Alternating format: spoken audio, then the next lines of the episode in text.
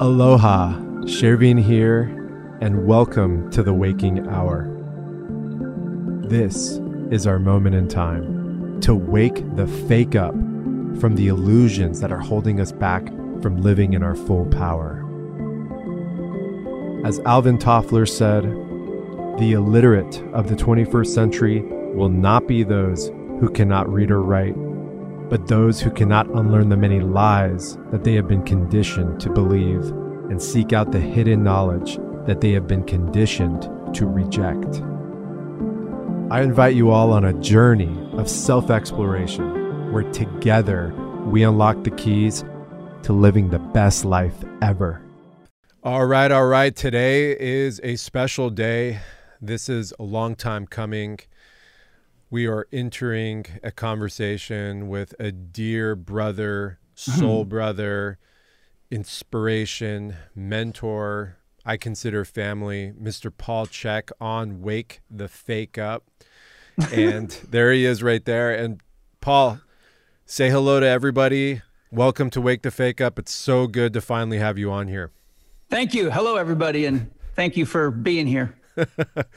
Paul is, uh, you know, zooming out of uh, his beautiful ranch estate down in northern San Diego. We were used to be neighbors and we were weaving together, you know, living li- literally less than an eighth of a mile from each other. How are things going on up, up there in uh, up in the mountains in northern San Diego? How are you feeling through all this craziness? Uh, you know, you wouldn't even know what was going on here. Um, be honest with you, none of the locals wear masks. It's it's uh, people people here just blow it off as stuff for people that watch too much television. Tell a vision. So you're at. So w- what you're saying is people are actually going about their regular, ordinary lives and not stuck to this Maya or this entire theatrical movement being played out by the mainstream media. Yeah, and even Angie and Penny, when they take the kids to the park, in Temecula or around, they say they don't rarely do they see any but kids wearing masks or anything. So I think as crazy as it is, I think there's a fair number of people that are waking up to the scam. you know, this whole thing that, you know, came upon us over the last year and a half, it had many stages. Energetically, it had many stages. Ultimately, it's come to the point now where I feel, you know, this is this is starting to get a little crazy. It's mm-hmm. getting it's getting to a point where our sovereignty is being tested and ultimately being interfered with. There there was a moment, Paul, where I was like, wait a second, this this is a great reset. Everybody slowed down. They're off the hamster wheel. It wasn't so much human doing, human doing. We can all kind of just sit down for a second, reflect, and, and that's happened. And there's been a lot of reflection. But now there seems to be a hyperdrive into some crazy, crazy stuff. What, what do you think is going on? What, what, what do you think is playing out right now? Oh, how truthful do you want me to be? I mean, everything that I've seen looks almost like a photocopy of Nazi Germany reinstating itself, except it's a global network with you know Bill Gates as their front man. It looks like to me, and um, it seems as though, as usual, there's just a handful of people that think the rest of us are stupid and that they can control the world, and they're trying to turn us into profit centers. And they're trying to. There's a lot of talk from very intelligent people about a eugenics program, and that they're basically trying to use the whole COVID uh, scenario as a filtration system to selectively target whoever's silly enough to fall for the trap and uh, eliminate them. And, um, you know, when you look at the statistics on who's affected by COVID, it's unhealthy people and elderly people largely.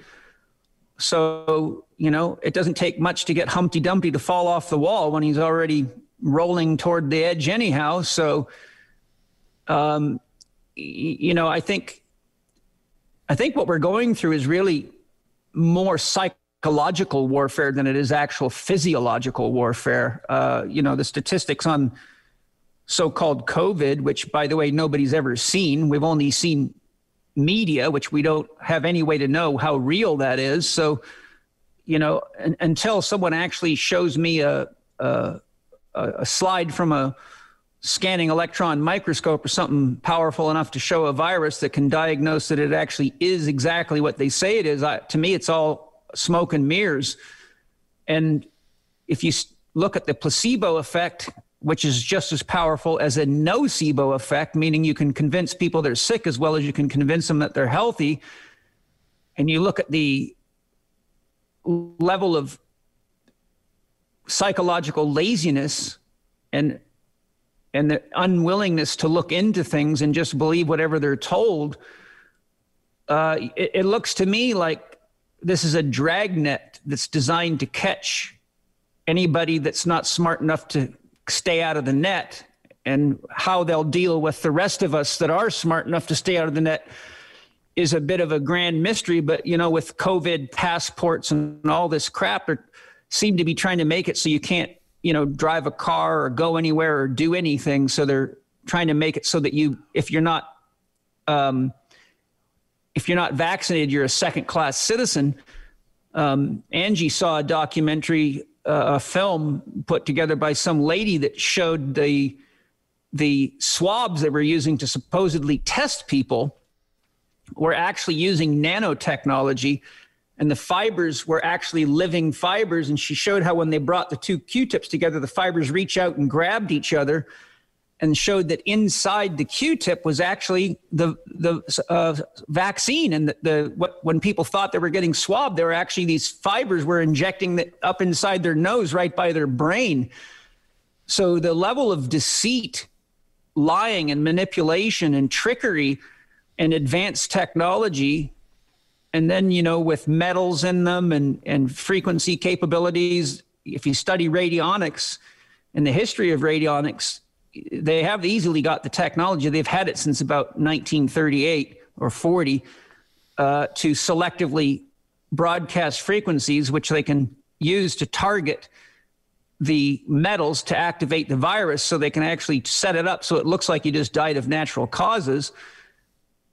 Uh, you know, I'm following the statistics on the vaccine injuries, and they're through the roof. In fact, I've seen many reports of nurses that flat out refused to give the injections and got in trouble with hospitals, lost their jobs. I've heard of schools refusing to do it because of people getting sick. And so people are waking up uh, finally, as usual, they wait till they've you know fallen into the trap to go oh my god I, i've got something around my ankle that hurts real bad but uh, you know it's hard to say. Uh, whatever it is, it's not healthy. It's it's destroying our democracy. It's destroying our individuality. It's destroying our freedom of rights. It's destroying our constitutional rights. And what deeply concerns me is when I s- swore into the United States Army and became a paratrooper, I had to swear to defend the United States against enemies, foreign and domestic and I'm watching what is clearly covert activity on a grand scale. And the fact that Bill Gates is not in jail for crimes against humanity worldwide, and the fact that the military is not doing anything about it, and the police aren't doing anything about it, and the government's bought hook, line, and sinker, and the CDC and the World Health Organization, it, we're we're dealing with some kind of very, very sick, incestuous plan that does not look healthy or good for anybody and how it's happening worldwide without a lot more resistance and all the censorship is extremely indicative of very big danger i think that's the scariest part and every, everything you just yeah. said right now was was spot on now we don't need to go into rabbit holes on every single part of that but when you're when we're confronted with people right now that are just following the mainstream narrative and really don't have an answer to anything that you just said right now. And they want to just you know spit the talking points. I always say you know talk is so cheap for those who haven't done the investigation. And you mm-hmm. find that a lot in the cognitive dissonance and the ego of the modern world. Most people they just don't want to believe and they don't want to break down the walls of themselves to look outside of what's been hand spoon fed to them nonstop. So everything you said is so is so right on point, and it and and to not keep going on to this because I think everyone that's listening to this, they kind of have an idea of what's going on and they're feeling it intrinsically in their bones and in their spirit when they check in with themselves. I think it, it I think what we do is we go back to the roots of everything that we've been taught by the ancient masters, by the traditionalists. And for me, it's something I've always wanted to ask you because, you know, we're friends. We have similar philosophies. We stand for what we believe in. We like to be considered someone who's doing something. You know, we're stepping mm-hmm. up. We're stepping up. It's part of our purpose. How did you go from being a paratrooper, getting into fitness, to walking into the spirit? Walking into a spiritual life outside of just something you can weigh, something you can measure. How did this happen for you? A lot of people are looking for that, and I, am curious about that that story. How was it? A, was it a wham bam?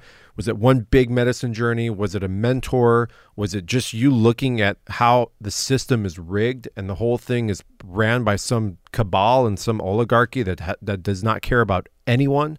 How, how did this happen? Well, the the you you you have the concept, but it's actually backwards. Um, my mother became a yogi when I was 12. She joined the Self Realization Fellowship, which is Paramahansa Yogananda's Self Realization Fellowship teachings. And so from 12 years of age, we did a weekly trip to Vancouver, British Columbia to the temple and so I became exposed to the Self Realization Fellowship monks at 12. I learned various meditation techniques. The uh, summer that I turned uh, 15, I believe, 15 or 16, I went to summer camp with the monks in Los Angeles at the Lake Shrine headquarters. Uh, in LA, Mount Washington's the headquarters, but the Lake Shrine, which is where the Beatles and many famous people used to attend services. The one over in the Palisades? Yes, uh, it's on Sunset Boulevard, I believe. Yeah, way up high. Um, yep. And so there, I got to spend. I think it was two or three weeks. Again, going into daily training with monks and learning Yogananda's philosophies. So I was grounded in the meditative experiences. But when I was around around that time I was under so much stress in my life due to serious problems in the family and a lot of violence um, that I began actually having these quite scary, spontaneous out of body experiences. My father used to force us to go to bed at 7:30 at night, and in the summer on Vancouver Island, it'll stay light till often 11 o'clock at night. So I just felt like a caged animal because he worked us all day long on the farm with you know with full on heavy duty work. And so i never really had this ability to play and do anything i wanted to do and i was so desperate to to leave. In fact i really didn't even know if i wanted to be alive. And spontaneously one night as i was falling asleep all of a sudden i found myself floating above my bed looking down at myself and it really freaked me out and when my spirit came back into my body, it, it was like something had fallen on me, like my whole body jumped. But I laid there and thought about it, and I thought, well, Jesus, that's wild. Uh, if I did it once, I can do it again. So I began to practice. And within a week or two, I was able to control my flight and I could just hold my intention and I could go around and I would go out around, you know, we had a 142 acre farm. So there's a lot of places I would go look for things like I'd go behind our barn and I would see if there was something I could identify, like a chainsaw or a tool. Then I'd get up in the morning and go check to see if it was there. And every single time, exactly what I saw was there. So I realized somehow I'm able to actually leave my physical body. Now, this is before the training with the monk. So I already had this experience and I didn't tell anybody about it because I thought for sure my parents would, you know, maybe think I was losing my mind or or do something irrational. And then I, I, was really having a sort of a mental emotional breakdown one day in the field. It was pissing rain. It was freezing cold. And my father used to make us pick rocks out of the fields so that the plows wouldn't get damaged and the rakes and things. And it was just, I was just so frustrated with all this hard labor and I was really upset at God. And my mother was a Christian scientist first, so I'd already been grounded in the Christian concept of God, which I didn't like at all, even as a child. And nobody can answer my questions, and I got in trouble for asking them. But I one day just threw a muddy rock down and I started screaming at God. I just said, Why? Why am I here? Why am I doing this? Why is my father dead? You know, why am I with this man that beats us up and doesn't love us? And and I just was having really like a mental breakdown. And all of a sudden, from every direction at once, front, back, left, right, top, bottom, a voice spoke to me and said, don't worry. Your life is one of purpose. Be patient. And it scared the living hell out of me. And then to jump forward, when I was 19, I was going through the same sort of experience. I was a father. I was working my ass off to make a living. My parents had no money. Sue's parents had no money. And I was working on a drilling crew, and we were on our way back from a from a job on a ferry and those my crew, all the crew went in to have coffee, but I just felt like I needed to sit and have a chat with God. And uh Aho, brother. This is good. Cheers. Yeah, yeah, cheers. This this is really good. I'm really I'm really feeling into this cuz we have a lot of similarities in what we've experienced. So I said to God, you know, you told me once my life would be a life of purpose. Here I am covered from head to toe in drilling mud cold, wet, dirty, doing hard labor. And I just felt like something was wrong again. And I just felt like, why am I doing this? You know, so I, I said to God, what's going on? And then all of a sudden, the same thing happened. I'm sitting in this international 5,000 semi truck with a drill rig mounted onto a huge truck. And the voice came back and it said, Don't worry, you will become a massage therapist you will have the freedom to control your own schedule, and your work will be meaningful in the world. And I, at the time, I thought, what? A massage therapist? I, I, the, the only thing I knew about massage that when I was a child, I had asthma, and the only thing that helped was my grandmother would massage my chest. And my, my grandmother was a, a beautiful Spanish woman, Spanish Mexican, and she could take my pain and, and calm me. And, and she was the only person in my life that could make me feel safe. Mm. And all of a sudden, I just remembered my grandmother working on me. Well, jump forward to when I'm 22, I join the United States Army. I go through basic training, I go through advanced individual training for a year of electronic school. I end up in the 82nd Airborne Division. I hate my job. I can't do anything I was trained to do. I'm basically a slave to people with more rank than me. So I executed plan B, and, and that was to fight my way onto the Army boxing team, which at that time was the third ranked amateur team in the world. So it's not an easy thing to get on. You got to beat somebody on the team. And I couldn't train because I was in aviation. We worked often 24 hours plus. It was like crazy hours. I got addicted to coffee because I couldn't stay awake. I'm working on some of the most advanced weaponry in the world, and if you fall asleep, you can blow up the airplane hangar. So you're under so, you're under like complete duress, and the stress was on an all time high.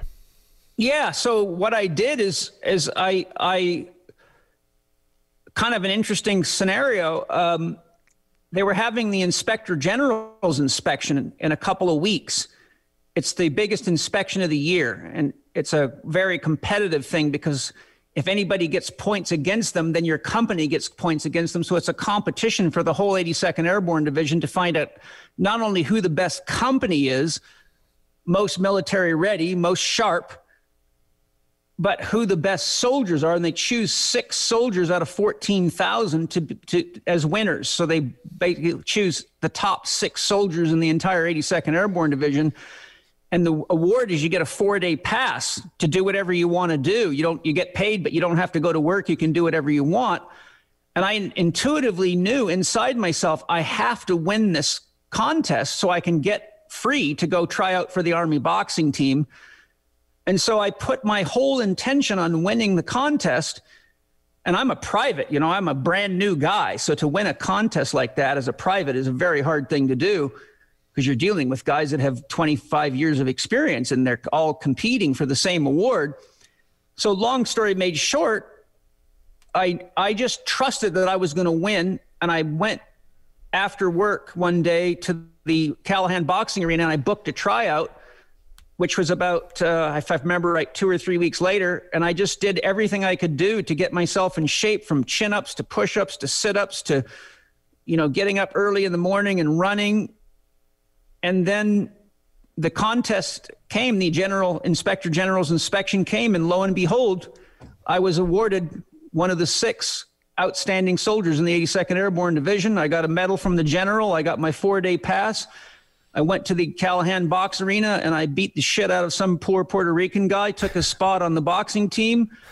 And I was also the Army's representative in triathlon. So I represented the United States Army in triathlon. I fought on the Army boxing team. But then the, I was offered to leave the boxing team to train full time for the United States Army as their representative in triathlon. And when I told the coaches I was leaving, they said, no, don't do that. We'll let you become the trainer because none of us can figure out how you can train for triathlon and do what we do because the fighters can barely survive the training and you're doing twice as much as they are. So I got to be the trainer of the Army boxing team. I was in charge of their nutrition, all their conditioning, I studied massage therapy by books. I did massage therapy. I was the first one ever to do massage therapy in the Army. I did massage therapy for all 30 fighters. The injury rate dropped about 98% in the first three months and stayed there for the rest of the two years I was there. I got to study for two years with an osteopathic physician that was the team doctor. And that set my whole career up. So when it came time to get out of the Army, I moved to San Diego, went to the Sports Massage Therapy Training Institute then further studied, became a holistic health practitioner, traveled the world studying with the best doctors and therapists I could find all over the world. Did that for 20 years. In 1995, I started the CHEK Institute, and I've been doing this for 37 years now. And so the point I'm making is my spirituality came first. The military was something I did because when I went and did the testing, they said, You scored high enough to be a pilot if you would just go to school for two years and at least get an associate's degree, we would train you as a pilot. I said, I hate school. I'm not going to school. I left school in ninth grade because it bored the shit out of me. So, what job can you train me for? And my the my boss at the time, uh, I was a mechanic in a boat marina on, on the, in the Florida Keys. Said, Paul, the way to do this is to get the school with the longest amount of time in school because the more money they have to invest in you to train you, the more you're worth when you get out at that time in in uh, 83 when i joined people leaving the military with the training that i had were getting hired by bell helicopter for 89000 a year right out of the army. So i joined the army specifically to get the training in aviation so i could work ideally for bell helicopter. But when plan a didn't work because I didn't enjoy the job at all. It was too sedentary. I fought my way onto the Army boxing team. I was a competitive boxer and kickboxer before I went in the military. Since I was 12, I was a fighter. And so ultimately, what happened is the pathway that Great Spirit led me through put me in a position where I got to use my spiritual development to handle my stress and to focus my training to be the best athlete I could be. I, I set many records in the military. I set records in the obstacle and confidence course. I set the record for the most push ups in two minutes in the 82nd Airborne Division, many things like that. So I had quite a celebrity status as an athlete in the military. I never lost a competition to a Navy SEAL ever, by the way, for you Navy SEALs out there. And um, so once I got out I started running into so many cases that were so complex that the medical system didn't know what to do. And they were even so complex that all I knew to do was was ask spirit for help. And I was able to actually channel the consciousness of spirit through my body into them and empty myself and I would just be guided and I would also get visions of what was going on in people's lives and I would ask them questions and it would shock the hell out of them. Like, how do you know about that? Nobody knows about that, like sexual abuse, physical abuse. And so I took my childhood meditation skills and remote viewing skills and I put them to work. And then in 2000, the year 2000, I think there was a conference in London called The Field. It was one of the first ones by Lynne McTaggart, and Edgar Mitchell was the key speaker. And the director of remote viewing for the CIA offered a one day remote viewing course before the conference started. And there was 750 people in this class. And I just intuitively knew I had to go take this course because I I already felt that I knew how to remote view. In fact, the techniques that they taught I didn't like. So I used my own techniques, but I won the they had a contest at the end and I won it. So I demonstrated objectively that I could remote view and it showed me that the childhood I, experiences I was having were actually setting me up for my future and I've actually helped two people that were completely lost, several people, uh, three CHEK practitioners got lost on Mount Rainier one year and got snowed in and they all died and the National Guard couldn't find them. And one of my level fours got a hold of me and said, We need you to find these guys. So I found them, told the National Guard where they were at. And then I had another practitioner who lost a family member to a huge fire in Australia and they couldn't find him. So they asked me to find him and I found his body for them. And so, long story made short, is, is all of these things including the pain, turned out to be the things I had to go through to learn what it was that I was here to help people go through. Absolutely. Yeah. Wow. That was powerful. And um, again, like I said earlier, very relatable. And I feel your truth in that and the experience and the embodiment of such pain. You know, you're you're in this childhood body. You have a stepdad. You don't even know who this is and you're doing something you don't even want to be doing, you're pretty much living in some type of hell, and you're able to da- tap in. Very similarly with the story of Rudolf Steiner about his clairvoyance seeing his dead aunt before he knew that she had died on a train. That's when it all started. That's how he was able to enter into spiritual realm and see things more than just what you can see with your eyes or feel with your hands. And yes. I, I, I've I've felt this firsthand from you which has actually um, inspired me and actually got me into more of my inner work. You know, when my father transitioned two years ago, you know, you came there. I had a couple of my best friends show up. You were um, one of the people that were allowed to come into the room with me and my father. So if you're listening, uh, this was day two after my father had transitioned, and Paul had gone into the room. Uh, with just me and him and we were in there and just kind of blasting out in some inner prayer. And I was I was kind of out of body at the time still trying to figure out what was happening. And you had you had you know tapped into some interesting stories. I believe you said you'd saw a, a middle middle eastern man in the desert playing the flute and he wasn't he yeah. wasn't in the desert. He was there was a ra- there was a rainbow of light emanating from your father's heart. Mm and and at the right at the in the rainbow there inside the rainbow is a bridge of light. Mm-hmm.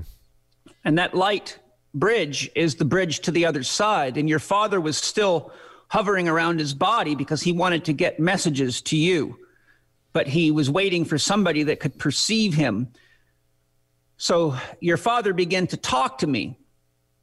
But the hindu man who looked like a Hindu sage with a turban, and he looked very, you know, the eyes are very deep in someone that's very evolved and very much like a Paramahansa Yogananda type presence. He said to me, You don't have a lot of time. It's time for him to go. So communicate with him now. And on the other side of the bridge was all sorts of people that looked like there were people that your father knew that were welcoming him across the bridge and so your father uh, began to tell me things that I told you, as you know. And so it was really close to the, to the time. There's only so much time that the soul can stay in the body uh, after the body dies. And it's it's not in the body, it's around the body. But you see, as long as there's any life at all in the body, then the body still has an electromagnetic frequency that holds the soul to the body like a magnet. Sure. And so your bo- your father's body was close to complete decay, and therefore your father's soul had to cross over. And so it just so happened that the time you called me just turned out to be like right at the end of the window. If I would have showed up the next day, I wouldn't have been able to give you that information. I could have gone it another way. There's I have other ways to do that. I do it all the time for people, but but at that level with that clarity and Well, I can yeah. do it. It's just he would be talking to me from the other side. But right. he, there was messages he wanted me to give you and you know he wanted to make sure you knew that I was communicating directly from him, which is why he told me what he told me to tell you at the very end. yeah, and what that was was uh, just make sure, please let him know to stop driving so fast, slow down. But and he was waving his finger like this, going, "Tell Shervin not to drive so fast. it's dangerous." And and it, if you know me or everyone that is close to my family, that's something that my father would say to me almost twice, three times a day. Every time I was leaving the house, wherever I was going, it was Shervin, drive slow, drive fast, be aware. Please, for me, don't do it for you, do it for me. And so to hear you say that when you looked at me, it was just like my knees buckled, and uh, it was more confirmation of the reality of this experience. And it's um, it's a phenomenon, and it's something that the rational mind of this world has trouble to understand.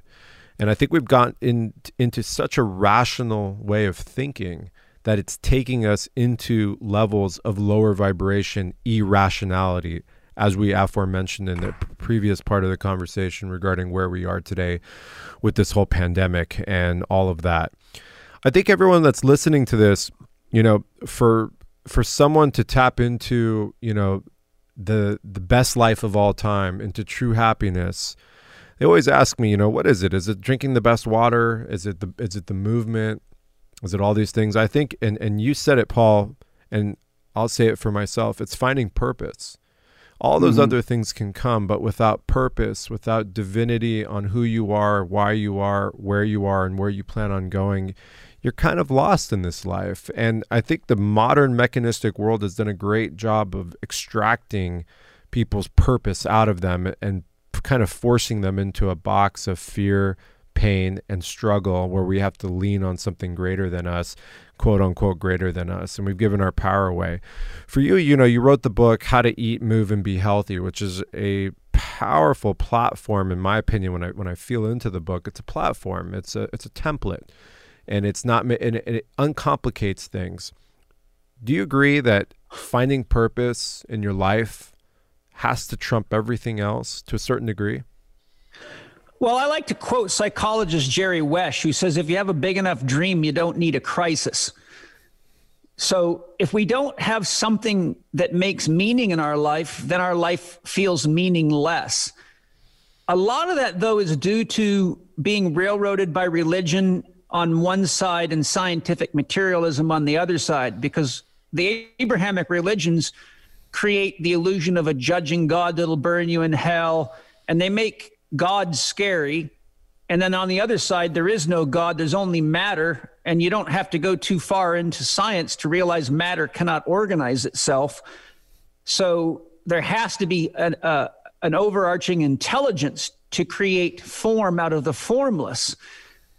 And so the I think one of the big problems is that due to the circumstances of the world we're in, people forget that we as souls all choose to be here and that we're all co-contributors in the creation not only of everything in our lives but in our relationships and in the world and that the universe is completely and utterly involved in this whole process.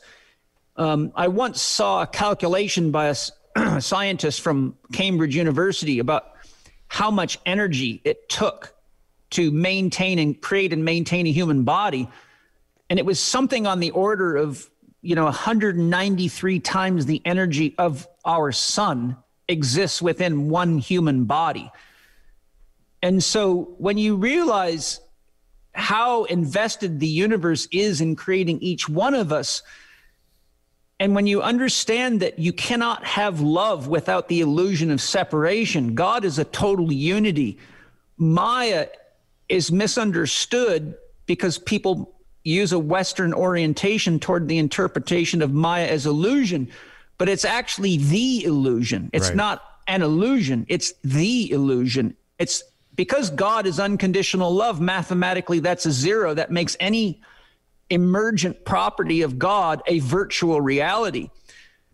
So the fact that Shervin appears to be separate from me allows me to have a subject object relationship in which he can be the object of my devotion and vice versa.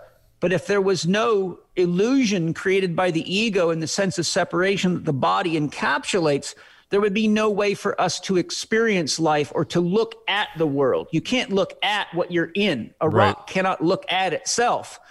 A tree doesn't look at itself. So, w- my point is that what what people have lost sight of is that being alive is the first gift because now you can experience love. Now you can look at the beauty of the stars and the beauty of nature and the beauty of intimate relationships and friendships and solving challenges together.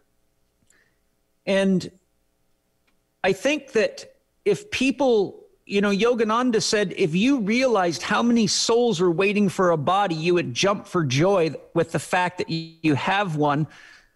In one uh, book or lecture, he said there are approximately 60 billion billion souls waiting for a body on this planet at every any given moment.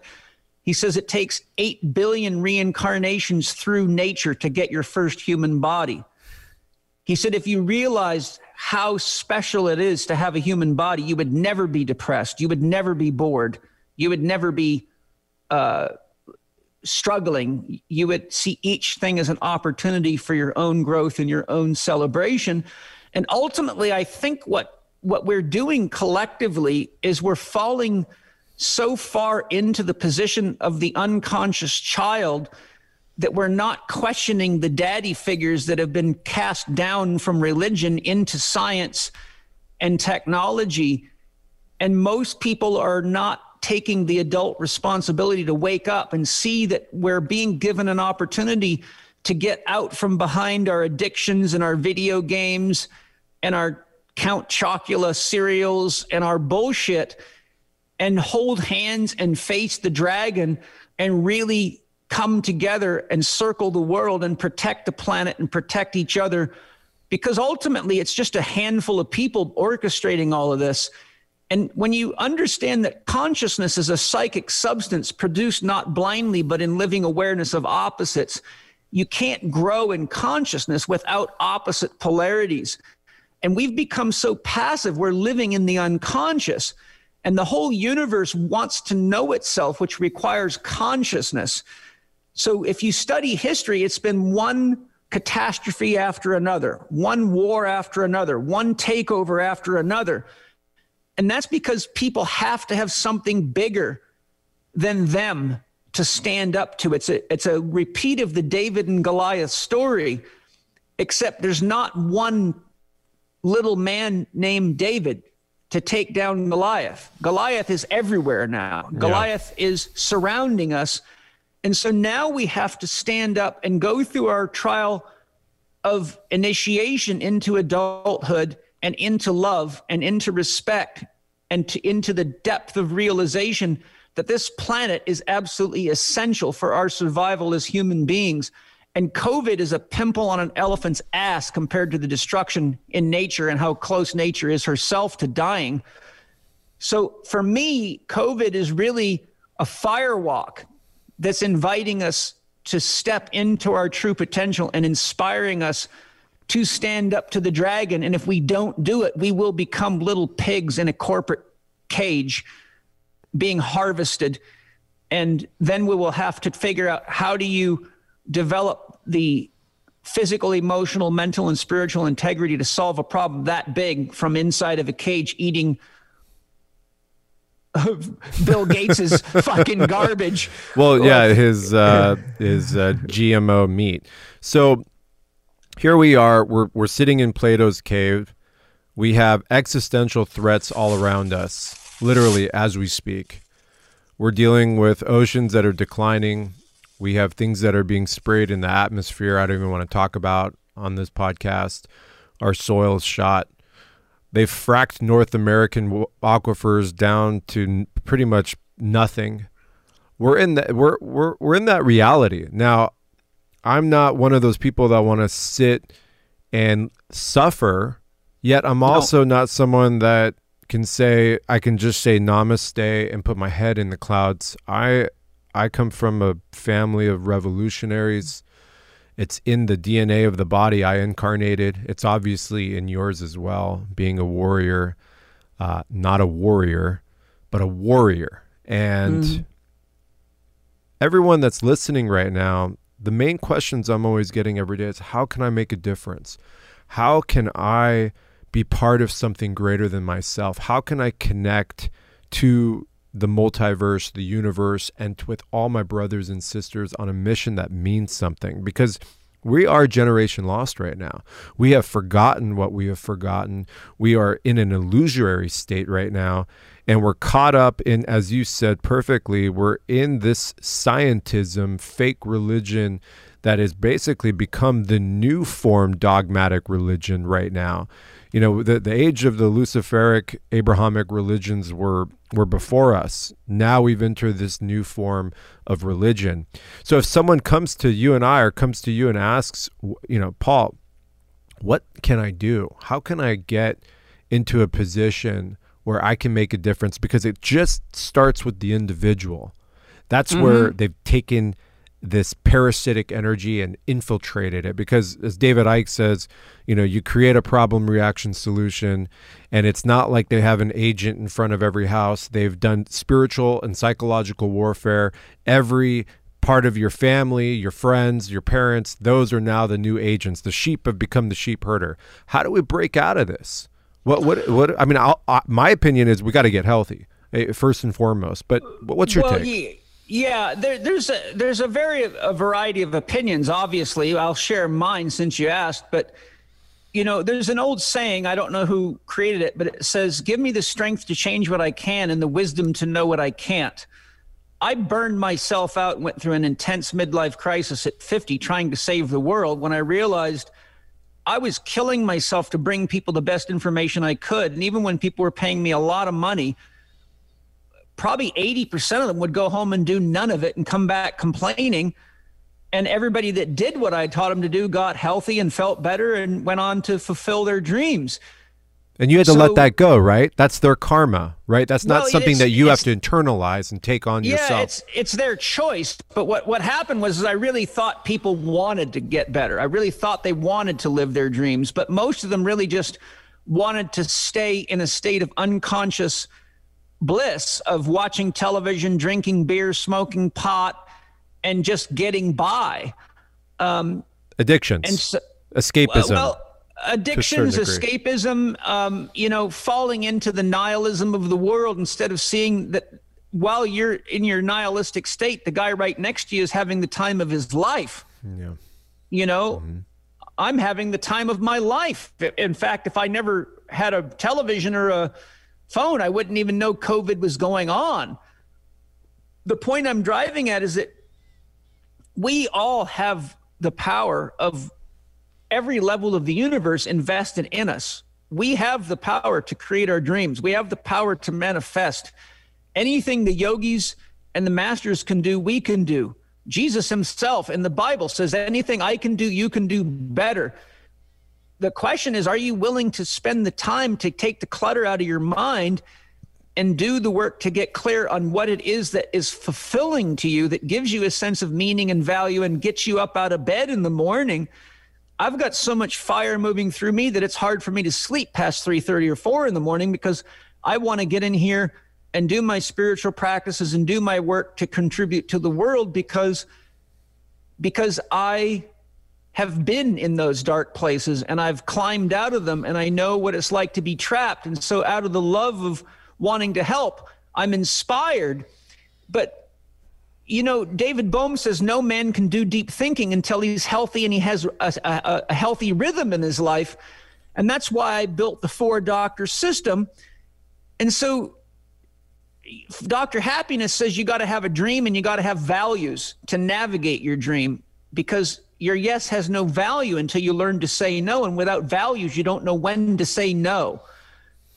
Dr. Movement says you have to realize that to be healthy physically, emotionally, and mentally, you have to keep your body moving. You have to keep your emotions from getting stuck. You have to be honest about what you're feeling and honest about what your 50% of each relationship is, because that's the part you can deal with. You have to be honest about keeping your mind alive and, and growing your mind and growing yourself spiritually. You have to pay attention to what your body wants to eat and it's always giving you feedback. Most people just ignore the feedback or drug it. I mean you don't get fat overnight you don't get sick overnight. You have to work at it. Absolutely. The momentum. Yeah keep going. Yeah. Yep. so the inertia of it you have to you have to take responsibility for your own self management and then you have to be conscious enough to listen to your body when it needs rest. So you have to rest physically. Sometimes you have to take rest from emotionally challenging relationships, and you have to rest mentally or you burn out. The overtrained athlete will always get beat by an inferior athlete that's not overtrained because they have reserves. So it takes discipline to learn to balance the forces of action and rest. I tell people to start there because movement and rest are free. You don't have to spend a dime. And if you don't have the discipline to move your body and rest your body effectively, you'll never have the discipline to manage your mind and manage your diet. So I say start where it's free because there's no cost to doing that. And once you got that handled, you'll have the discipline. And that will be mental training to be disciplined like that. And the point I'm driving at is once you have Dr. Happiness, Dr. Movement, Dr. Diet, and Dr. Quiet and Balance, you're increasing the vitality, you're harmonizing your heart, your brain, and your gut, which opens your intuitive faculty, which opens your sense of capacity to be connected. Because the more unhealthy and challenged we are internally, the less open our field is to the needs of other people or let alone the needs of the world. So I teach that love evolves from I to we to all. Hmm. So only when you're healthy enough to handle loving yourself are you ready to be in a relationship where you can give yourself away to somebody else because it's a threat to your own survival to give yourself away if you're unhealthy. So once you can handle a we, then you're ready to graduate to the all, which begins with three or more people and goes to the world. And so once we have done that in order to eat well and take care of ourselves well we have to spend our money on organic farming and biodynamic farming and clean water. And we have to use our mind effectively. So we immediately begin to see where the bullshit is at in the world and how much of the junk television and games and crap we we're filling our head with. So the act of really bringing yourself into harmony is an act of awakening that shows you very clearly where other people are out of harmony because now that you've gone from disharmony to harmony, it's easy to see and feel the disharmony in others in the world. And then when you start helping people and helping yourself be more wholesome and loving and congruent in your personal relationships, then you actually realize the world has all these problems.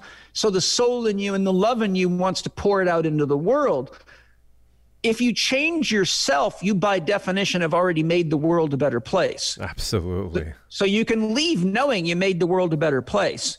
That's the first thing we've all got to do. You can't win an athletic competition or a boxing match or a kickboxing match if you don't train and take care of yourself because your opponent's not going to be that stupid. Once you take care of yourself, then you have the energy to share with the world and then you naturally are inspired because you have the wisdom to look back at who you were and how you felt and what ailed you. And you look around, you see it everywhere. You heal gluten intolerance, you see everyone's got it. You heal depression, you see it all over the place. You heal anxiety, you see it everywhere. And then you're you you're in a place to have the empathy and compassion and you have the energy to say, wow, my journey of healing gave me the tools to really be useful in the world. So as we look at the world right now, we're fortunate we're fortunate because we're not in a world war with nuclear weapons and, and mass destruction. We're just in a weapon of war, war of mass distraction. So if we all say, okay, what can we do? You know, for example, you sponsor my podcast, and all the companies that sponsor the podcast are people making really beautiful products with sustainable principles and practices and the money that they spend to produce those products goes back into the making the world a better place. So anyone that's following me or you are actually learning how to put money back into the hands of the people that are doing good for the world. So if you follow the money, the act of getting healthy is the act of keeping other people healthy and sustained that are also doing the same things. So there's a knock on effect because every choice we make has a ripple effect. Mm-hmm. But as we grow and we come to the point where we say, okay, what can I do for the world now? I've got myself handled, I got my relationship handled. I tell people, look, it's not that tough. There's about 7 billion of us. So the analogy I give is what would happen if each of us flushed the toilet one less time a day? The average toilet's three to five gallons of flush. Multiply that by 7 billion, that's 21 billion gallons of water. That's enough water for every single person on the planet without water to have water in one day. And all we did was not flush the toilet one time. So when you take the fact that if you multiply a small effort by seven or eight billion people, it turns out to be a massive effort.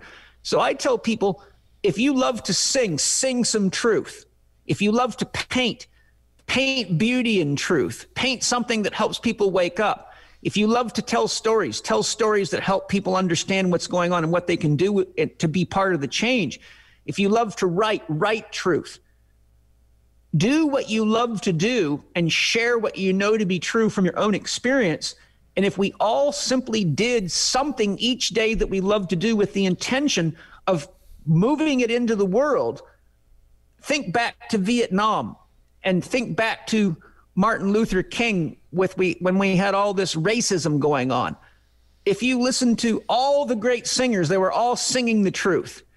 They were all writing the truth. We all spoke to each other through means by which our heart could naturally get involved. If you do things out of obligation or duty because you think you have to save the world, your heart will not be in it. Arnold Patent says in his Universal Principles if you feel like you must act out of duty or obligation, is wise to lay down and rest until you can get up and act out of love. When we can take care of ourselves and get up and act out of love, then we inspire others. And with one year of commitment to that, we can circle the globe and we can literally say, we are not going to use our phones to contribute to things like Google. We are going to use other search engines. We are not going to play useless video games that are capturing people's minds. If we don't have the discipline to make the changes we want the kids to make and the elderly people to make, nothing's going to happen. So we have to look carefully at where the money's going and what is bringing our minds into unconsciousness and passivity and what we can do to be part of the world. And when we're singing and dancing, and writing and painting and communicating and sharing out of love, then we fill the world with love and connection. And that's the opposite of what the people trying to capture us want. And the, love is too powerful to to catch in a net of any kind. It's the only truth. Everything you just said right now, I wish we can just broadcast to the world. This right here, this is part of one of the main messages that I push out from my heart. It's how you do anything, it's how you do everything. And right there at the core of this reality is our intention, is our intention yep. and our embodiment. And most people, you know, they're born good people, but they get distracted, they get confused, and all of a sudden momentum takes them into a wrong direction. And inside, they're in turmoil because they want to do good, but they're just completely confused, out to lunch for whatever reason. Everything that you laid out right there is something that we need to review in our inner gnosis. Everybody, look in the mirror. See how you live your life. How are you eating? How are you sleeping? How are you loving your partner?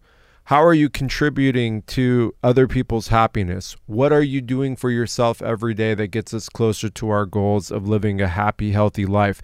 This is this is at the core of it.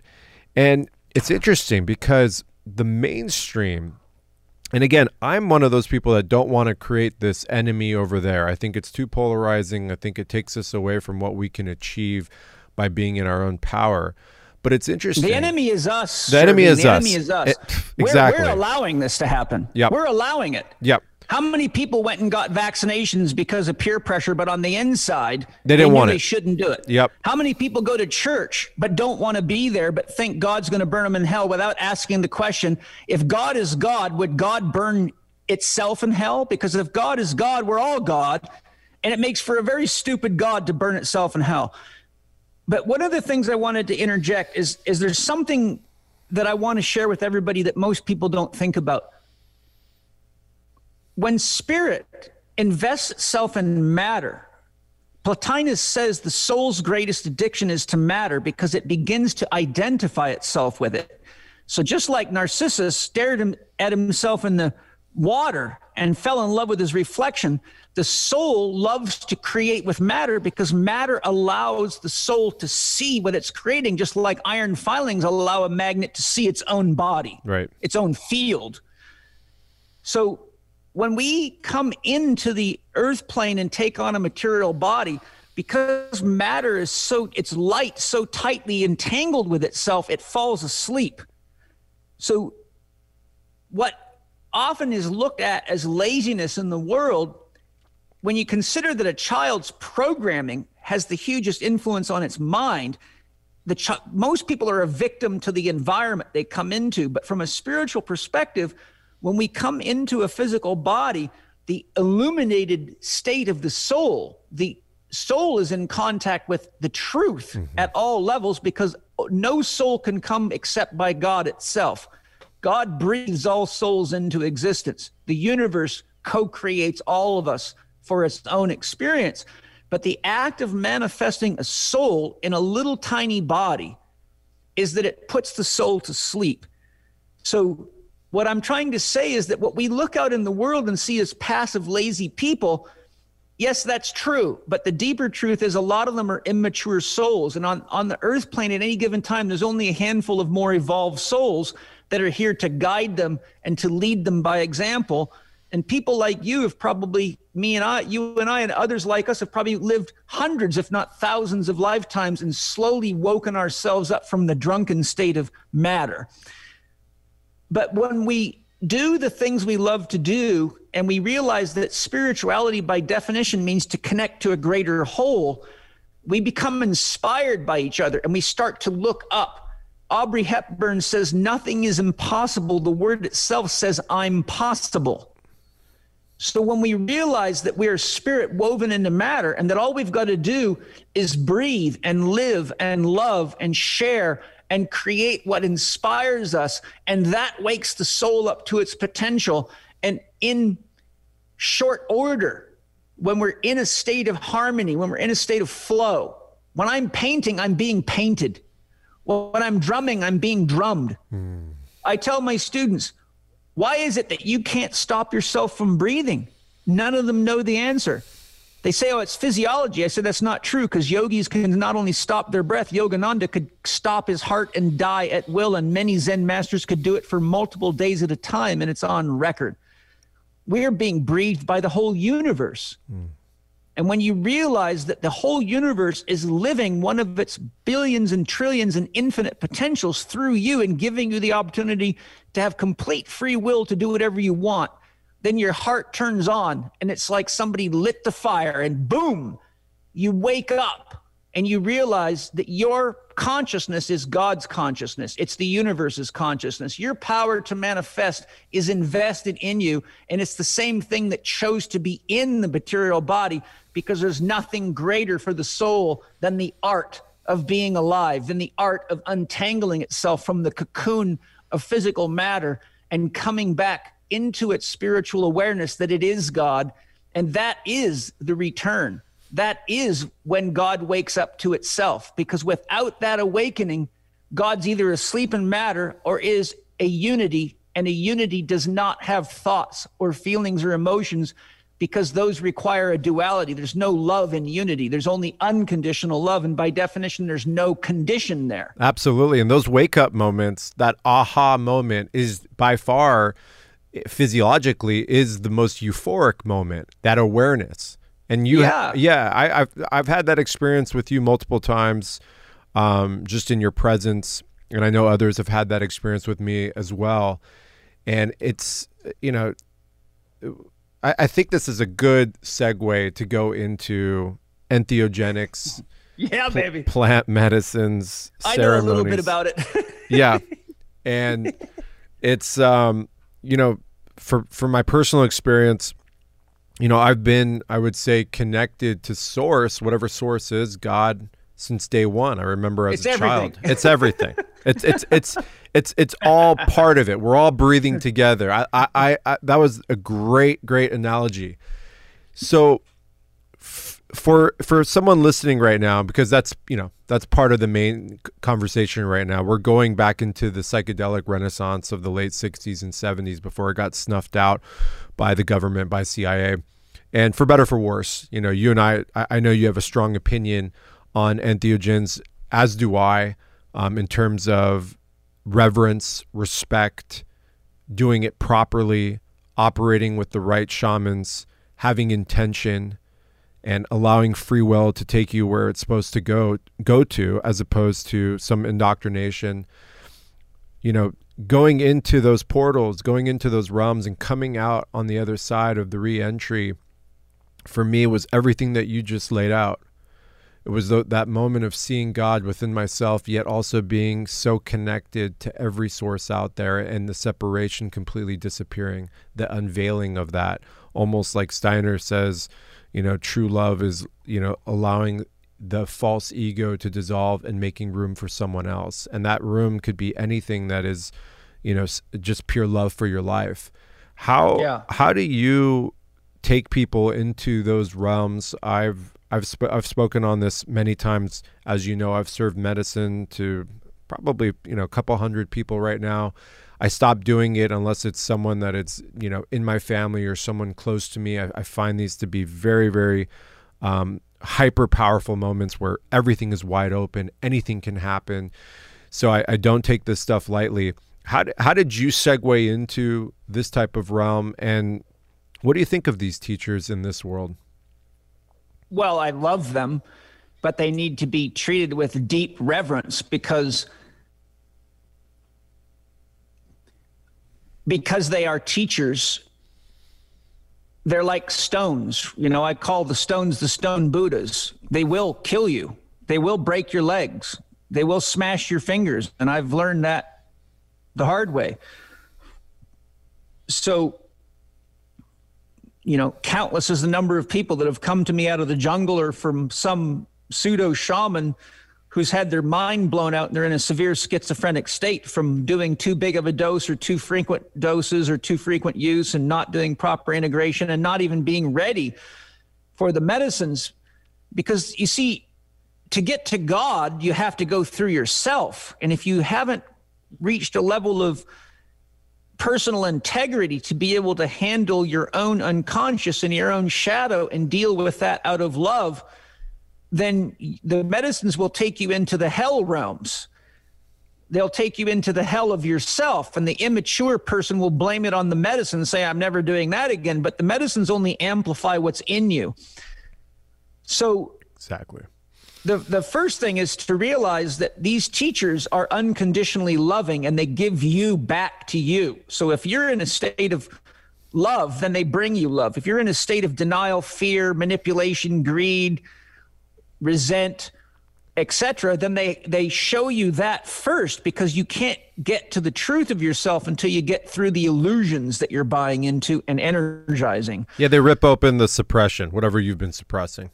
Yep. Yeah, they you know they they go right to where you're blocked mm-hmm. because ultimately to to be healthy is to be an open vessel to be healthy is to be open minded. And an open minded person generally does not have a closed body.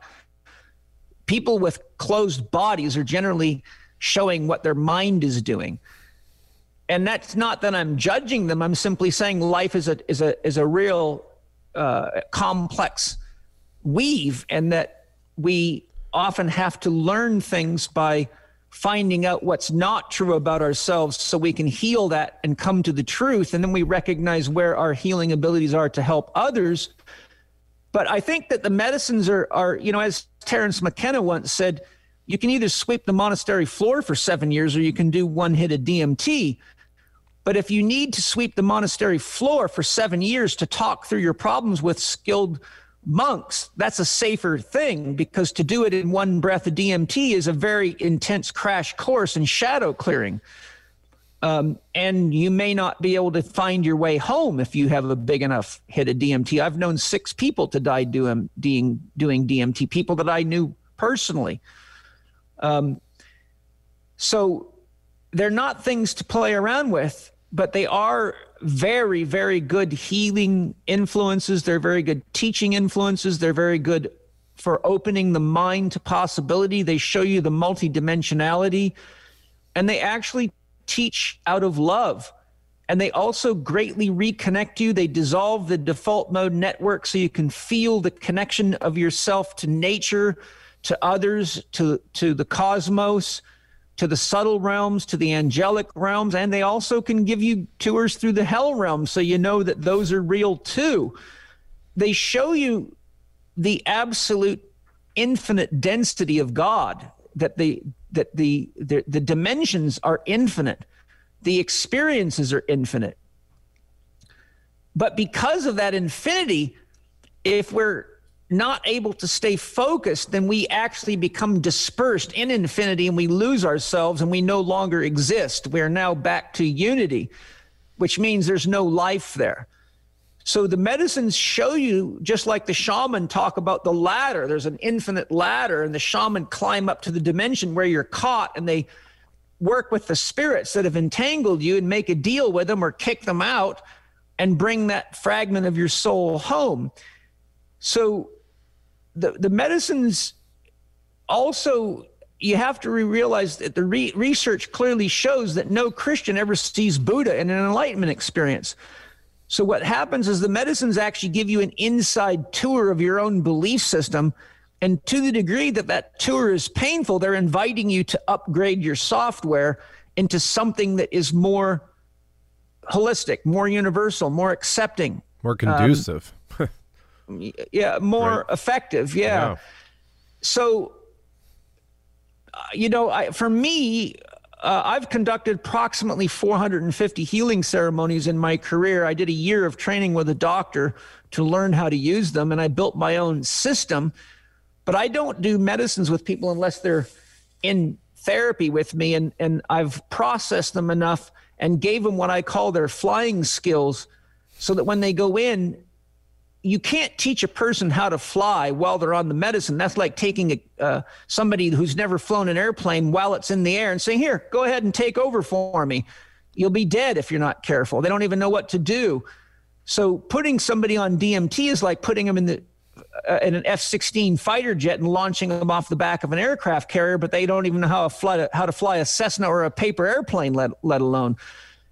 So when I take people through, I, I work with their their blockages. I show them where their shadow material's at. I show them where they're out of balance, where they're not living their truth. And then I say, let's work on that. And the same skills that you need to bring yourself back into harmony with your soul are the exact skills you need to navigate the other planes that the medicines will take you into. And the same way you deal with the evil in yourself is how you deal with it in the world or in the cosmos.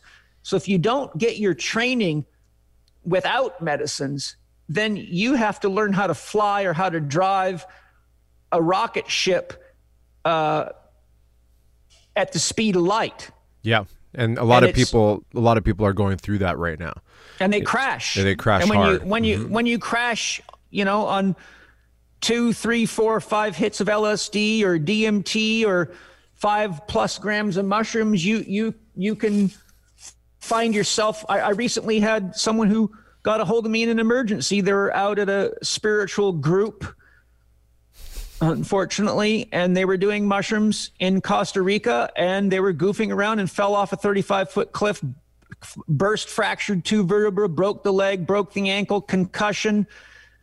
And, you know, when people are doing that in the name of spirituality, it's killing and, the name of spirituality and it's such disrespectful and it's putting things in a bad uh, light and the, and, the other side's using the, it against it and yeah. and there's the there's the rock that falls on your head in the rock garden exactly. you always get yourself back and the medicines will make you a captive student if you don't make yourself a captive student. So you either learn to use them with discipline, respect, love, and honor, or they teach you discipline, love, respect, and honor. And, oh. and, and that's exactly what the world is doing for us right now. Yeah, it really is. Uh, it's one big 5MEO rip right now.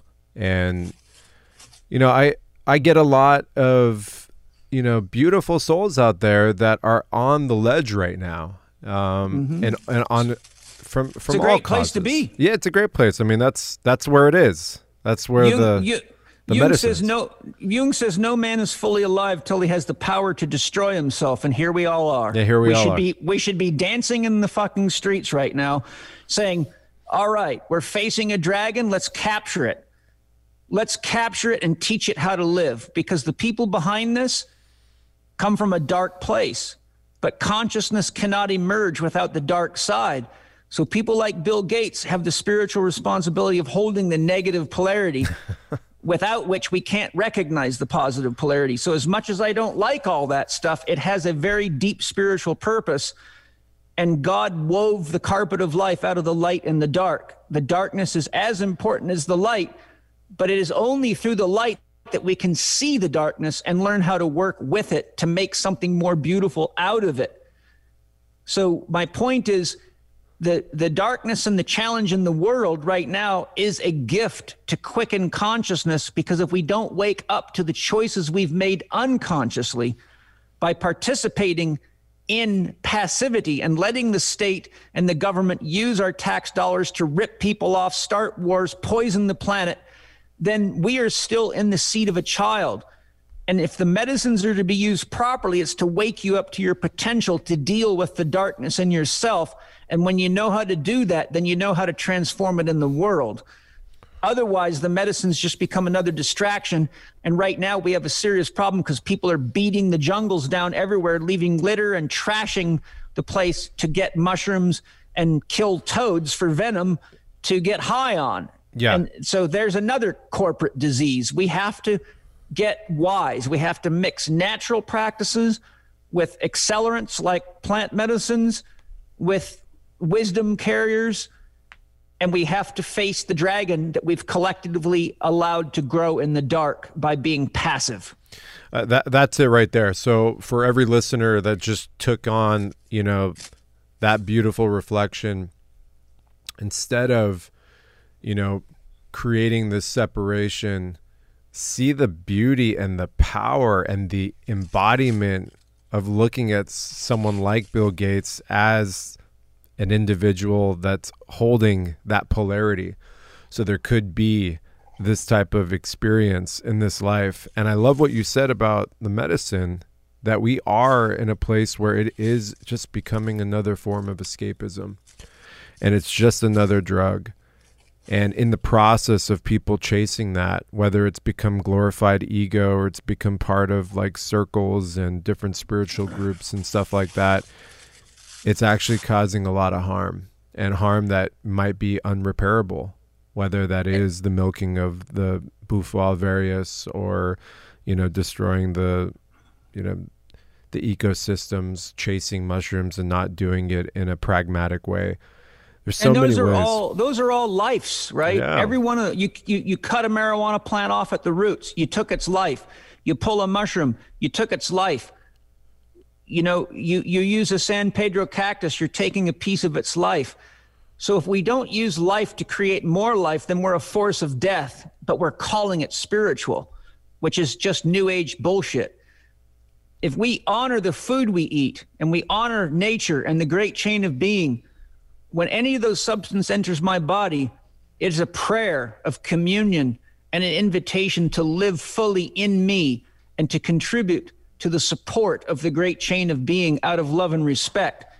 nothing dies in me. And I make sure I take responsibility that everything that comes into my body is used as to the very best of my ability to add more life, more light, more consciousness, and love to the world.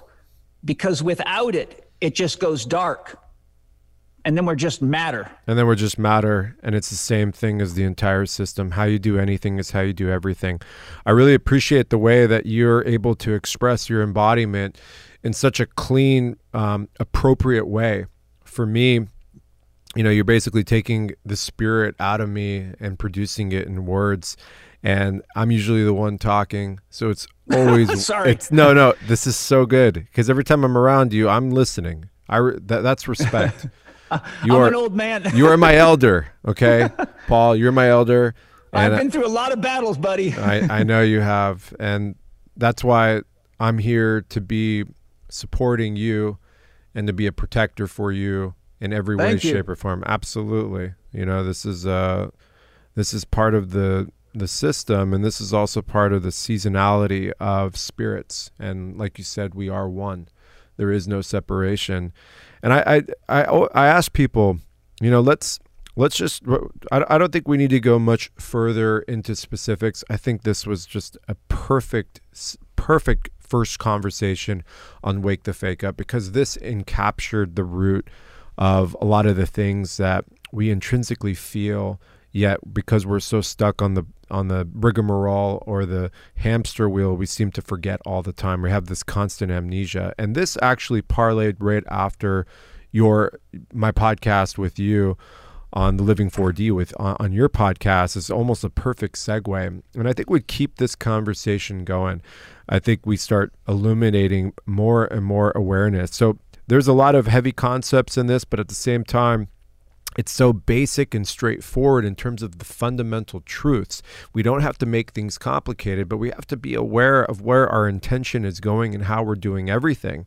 And I love what you said. I mean, if you don't even have intention in your breath, let just your breath, something that is autonomic, right? Something that the, the body is supposed to be doing on its own, where most people are breathing 40, 50 times a minute, when it should be five, six, seven big breaths a minute to keep the body at a state to in, in, in a place uh, physiologically to be in balance, to accept new things, to find love, to have empathy. We're not even in our breath, let alone how we're consuming things, water, food, fear stuff on TV, you know, friendships, all that kind of stuff. How are we ever going to get to a level where we can make impact in the world and be part of the solution. So I just want to thank you. I have so much gratitude in my heart, my entire tribe, my family. I think we've it's interesting, you know, me and Avocado Wolfe and the entire crew and the entire Symbiotica family and all of my network has basically collided with your network and we're becoming this this movement and mm-hmm. and it has to happen. And it has to happen. And, and and the other energy, the other polarities, they're working together. Trust me, they are they are ninjas at what they're doing. You almost have to give them credit. You know, I don't. I I want to study. I'm not going to call them the enemy, but they're the polarity. I want to study how they do things, and it's something that we should be doing together as well. We should be communicating at a high level and and be doing things with the intention that we're here to serve each other. And I love I love that you are a proponent of biodynamic agriculture. I love that you support farms that are doing things the right way. And I, it, it's interesting because it always takes us back to Steiner. Steiner is it's everything's with intention. Waldorf mm-hmm. education, intentional base. We let the, that children that that child develop. We let them earn their own faculties so they can develop empathy and love and awareness and they know how to treat other people. We don't force feed them an indoctrination. And the same thing with biodynamic farming. We're not just uh, it's not some rigid structured um, plan in terms of how we're creating soil, how we're planting food.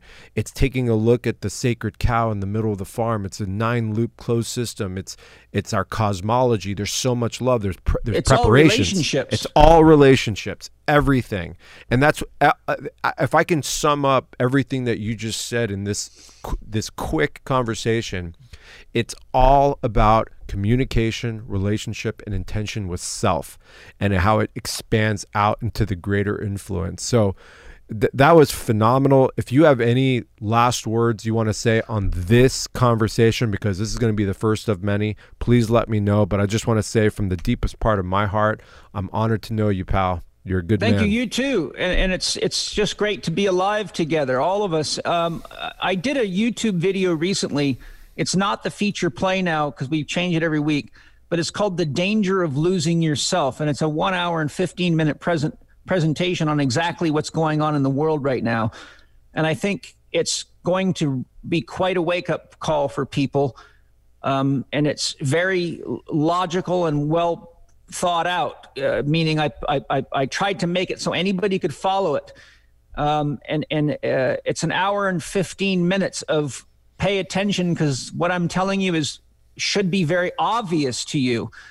Um, also, my recent podcast with Paul Levy, who wrote one of the best books I've ever read in my life, Quantum Revelation, is loaded with really useful stuff to be aware of. That's Paul Levy, The Quantum Revelation that's probably one of the most important books on the planet for people to read right now.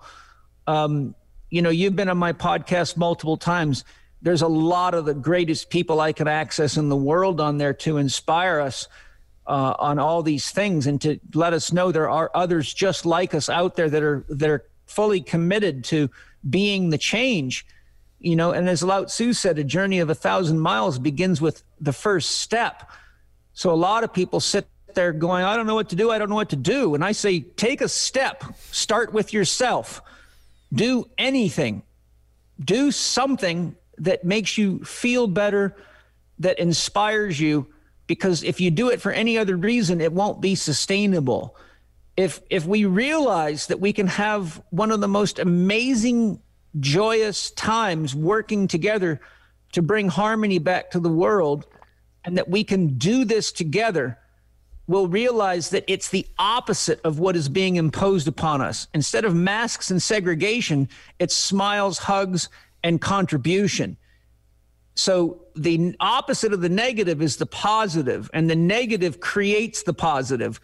So by the fact that there's a lot of negativity in the air, it opens the possibility for huge positivity and and that's just the law of electromagnetics and the whole universe is an electromagnetic reality so you know the more happy healthy and whole we get the more magnetic we get right that's what it means to have a magnetic personality that's what the so, law that's the real law of attraction that is the law yeah. of resonance in the dna field we all yes. ha- we all carry a vibratory field toroidal energy from our heart and mind. And that's that's mm-hmm. why certain people when they come across me they run away and certain people they jump on top of me right? It's the same thing. It's just who's what vibration are you emanating from your one, entire existence? And one of the beautiful things that people are a bit sleepy to is the same exact technologies that's being used against us. Our phones our computers our televisions can be used against them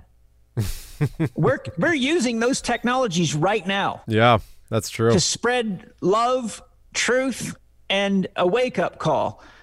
So, you know, a mind makes a better tool than a master, and so does a phone. Absolutely. So, when we start being aware that if we use these tools that are capturing our brains and turning us into passive people that don't think, to do research, to ask bigger questions and to find wise people to lead us, then we can use their own tools against them.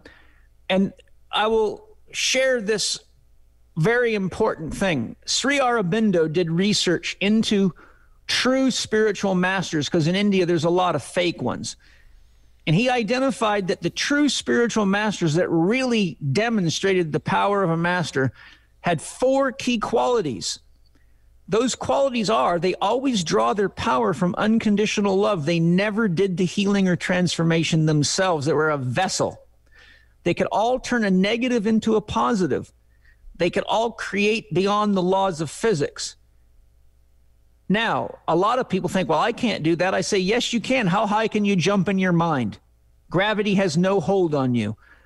How many people can you make love to in your mind? All of them your mind operates beyond the laws of physics, classical physics. Your body is inside physics. But where do the most amazing scientific discoveries come from dreams and intuitions. Study scientists, most of their great inventions and breakthroughs came from dreams and intuitions. Einstein spent most of his time in the bathtub meditating to get his answers.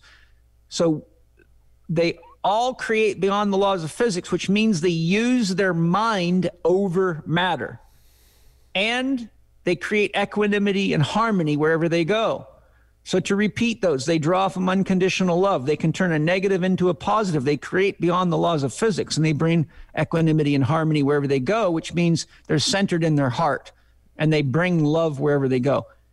Those four qualities are all things that we all use every minute of the day, but we do it unconsciously. And we often learn to create what we don't want before we learn to create what we do want. If we realize if your life feels shitty right now, the shitter it is, the more powerful you are. And say, wow, if I use the same amount of energy I did to get myself in this much trouble to create freedom in my life, I'd be like a bird flying high in the sky, shitting wherever I want to and smiling about it. Absolutely. That so was, yep. Once you know the four qualities of a true spiritual master, then all you got to do is practice those four qualities each day with the intention of creating more freedom, more love, and more beauty, and more good and more truth in the world. And watch how quickly it manifests when you focus your power on what you want instead of what you don't want.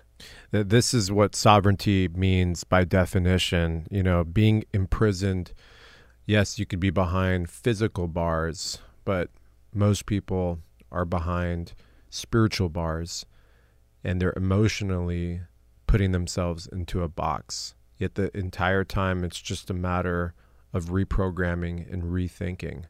I love it. I think our next conversation will go into some of those practices and some of those tools and some of those methodologies so we can start retraining our thoughts and emotions and get to a place of ultimate freedom where we can choose happiness as opposed to just be reacting to what the world is bringing our, us our way and is stomping us down. That seems to be where a lot of the pain and the struggle is appearing today. And so, again, thank you so much, Brother Paul Chek. It's been an honor to have you on Wake the Fake Up. That was a powerful, powerful conversation. Let's keep it going. Inwards, onwards, and upwards only. I love you, buddy. I'll talk to you love soon. you too. Yeah, man. Aho, great spirit. Aho. Mwah. Gratitude, family, for tuning in today, and deep reverence to you all for dedicating your time to seeking knowledge and truth. This is what it's all about. You can find more of my podcasts on Spotify, iTunes, iHeartRadio, TuneIn, and Google Podcasts. You can also find this on my website at wakethefakeup.com. Life is all about momentum. Please leave a review so I can hear your experiences and share with your friends, family, and anyone who needs to hear this message. This is a revolution of consciousness. This is just the beginning. I am all in. I'll be back next week for another epic conversation. Stay tuned, family. Big love.